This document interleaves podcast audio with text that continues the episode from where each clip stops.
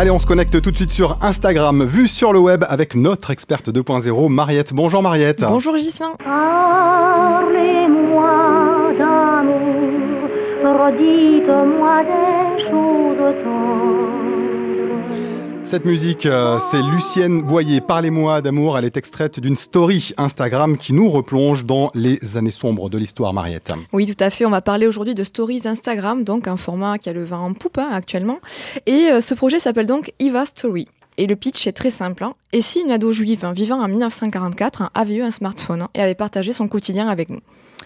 Euh, donc, comment raconter hein, l'horreur de la Shoah? C'est surtout auprès des jeunes. hein. Il y a de récentes études qui prouvent enfin, qui montrent en tout cas que de plus en plus euh, de jeunes ne se sentent pas concernés par l'Holocauste. De plus, ben, les témoins euh, malheureusement meurent. hein. Enfin, il n'en reste plus beaucoup. Du coup, c'est ce qui m'a particulièrement attiré dans ce format, c'est d'utiliser des codes actuels. hein. C'est un petit peu audacieux quand même d'utiliser des stories Instagram, des filtres Instagram pour pouvoir illustrer ce sujet et d'avoir justement donc utilisé ces codes pour raconter l'impensable. C'est basé sur le journal intime d'Eva Heyman. C'est une vraie histoire, hein, une vraie adolescente qui a existé. Euh, et on partage son quotidien. Donc Eva, c'est une jeune hongroise juive de 13 ans. Et de février à juin 1944, une cinquantaine de stories va nous raconter donc euh, son histoire. Elles ont été postées euh, progressivement hein, en- au cours des heures, en 48 heures très, très exactement, début mai, lors de la commémoration donc de la Shoah en Israël.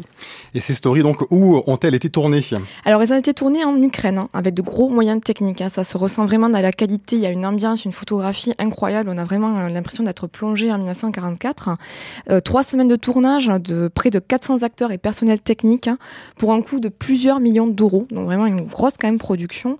Euh, ça a été financé par Mati Kochavi, qui est un homme d'affaires israélien et qui a voulu créer une nouvelle forme de mémoire justement pour pouvoir sensibiliser une nouvelle génération à la Shoah en utilisant donc cet outil très privilégié par les adolescents. La cible est clairement les 12-25 ans, mais personne ne peut rester insensible face à ce format. Moi, je l'ai regardé et on, ne reste pas insensible face à l'escalade dans, dans l'horreur qui est rendue euh, tangible par cette proximité, par ce média. Donc Eva, elle a 13 ans, elle rêve de devenir photographe de presse. hein, comme beaucoup d'ados, elle a des amis, un amoureux. Elle chante, elle danse, hein, mais peu à peu, l'histoire la rattrape. hein. Et on va vivre avec elle justement la montée de l'antisémitisme, euh, l'invasion de sa ville par les nazis. Il y a une scène très forte avec des tanks qui, euh, débarquent en ville avec des Allemands. La reconstitution a été faite vraiment très fidèlement. Euh, les rafles, la séquestration dans le ghetto, jusqu'à sa déportation donc dans un train à bétail vers euh, Auschwitz. On n'en saura pas plus en vidéo puisqu'elle s'arrête là. Le, voyage en train, les portes se referment, on n'en saura pas plus, même si malheureusement euh, les stories suivantes nous racontent ce qui est advenu d'Eva et qu'elle ne reviendra pas malheureusement des camps.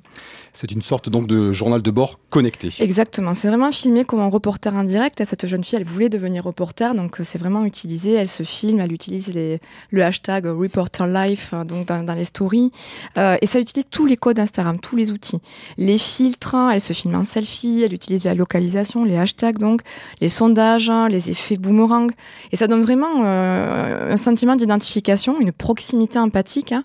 On vit ce que ces personnes ont vécu de près, on vit l'angoisse, on vit le, le- l'horreur finalement, racontée de cette, manière, ça le rend vraiment très proche. hein. Ça, ça prend littéralement au tripes. hein. Le son est aussi très présent et très important, hein, de la légèreté de la chanson de Lucien Boyer, euh, Parlez-moi d'amour, qui traduit l'insouciance de sa vie euh, jusqu'à le basculement dans l'horreur, avec les sons environnants qui concourent vraiment à traduire à, à l'angoisse, le stress, euh, quand la peur, quand les mots manquent, les aboiements des chiens, les ordres en allemand, les coups de feu, les respirations haletantes, hein, et ça renforce vraiment cet aspect donc euh, immersif.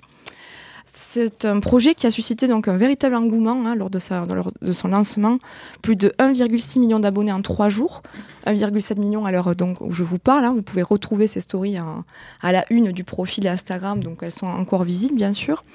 Euh, Il y a quelques détracteurs qui craignent qu'un tel usage des réseaux sociaux sur ce sujet euh, puisse aboutir à des dérives. hein. On pense notamment euh, au cas des selfies qui ont été faits à Oradour-sur-Glane. hein. Il suffit d'accompagner aussi de, de la pédagogie pour expliquer euh, aux jeunes. Et je pense qu'au contraire, qu'un tel projet, euh, qui est très réussi avec cette utilisation donc, de code actuel via les réseaux sociaux, bah, ça permet une transmission euh, de mémoire à laquelle on adhère plus facilement en créant cette proximité avec notre quotidien.